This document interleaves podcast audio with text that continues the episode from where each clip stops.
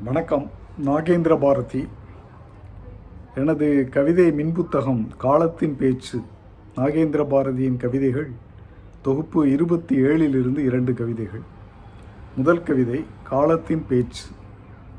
பத்து வருடங்களுக்கு பின் பழைய கம்பெனிக்கு.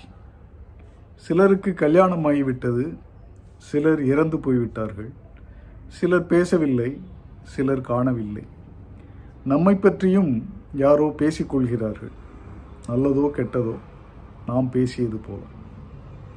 அடுத்த கவிதை காதலித்து பார். காதலித்து பார்த்தால் தான் தெரியும்.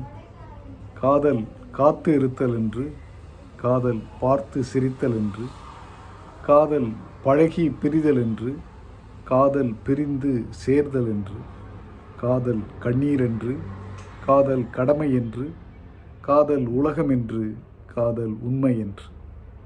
எனது கவிதைகளை நீங்கள் படிக்க விரும்பினால் அமேசான் சைட்டுக்கு சென்று Nagendra Bharathi N A G E N D R A B H A R A T H I என்று டைப் செய்தால் கிடைக்கும் கவிதை மின் புத்தகங்களை படித்து மகிழுங்கள். நன்றி வணக்கம்.